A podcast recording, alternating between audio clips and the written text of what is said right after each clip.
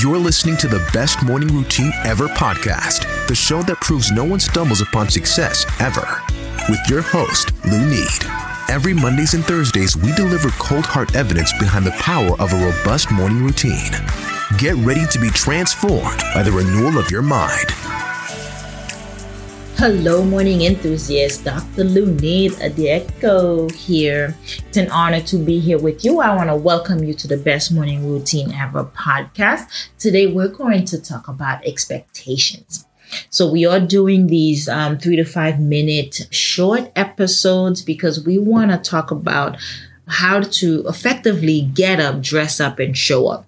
You know, we have a lot of amazing guests that come on the show that tells us about morning routines, their habits, and how it's helped them find their purpose. It helps them continue to live their purpose. It's helped them to thrive in living in their purpose. And my hope and dreams for you is to do the same. And so we are going to talk about the daily challenges, the daily grind. How do you continue to get up? How do you continue to dress up? How do you continue to show up in your life daily? And the advice here is to kind of help you navigate day to day activities a lot better, more effectively. And these are lessons that I've learned. These are things I'm doing right now in my life. And so I wanted to do uh, almost like a one on one personal session, coaching and guidance uh, of some sort. So I really, really am excited and I cannot wait to hear your results and your outcome for this year. So today we're going to talk about expectations. Now, we all have expectations in our daily lives we have certain ideas of how things are going to be or how we want them to be. When our expectations are low and things turned out better, we're relieved. And when our expectations are high and things don't turn out in the same way, it can be quite disappointing. But what's even worse, morning enthusiasts, is that dashed expectations can be very limiting. Be careful today about envisioning a certain outcome too precisely. Sometimes good will come of it no matter how it ends. So keep your mind and your heart open. It's good to know what you want and what you expect to, the outcome to be, but do not spend too much time on the precision or every detail. That is setting yourself up for failure because if that doesn't happen exactly as you picture and imagine it, one, you may not notice it or realize it's come true.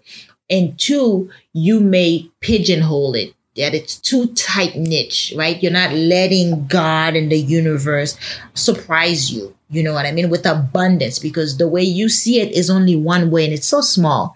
So I urge you to keep your mind open, keep your heart open for what you are believing for, what you are waiting for, and that it will come to pass. Just don't spend too much time on the details or the precision, the precise outcome, but know what you want. And then the how is none of your business. Know what you want, and the how is none of your business. Just wait in gratitude. All right, morning enthusiasts, that has been my little three minute. And I hope this inspires you, motivates you to kind of um, know how to expect. Now, my job, my mission, I should say, is to inspire other people to do what inspires them.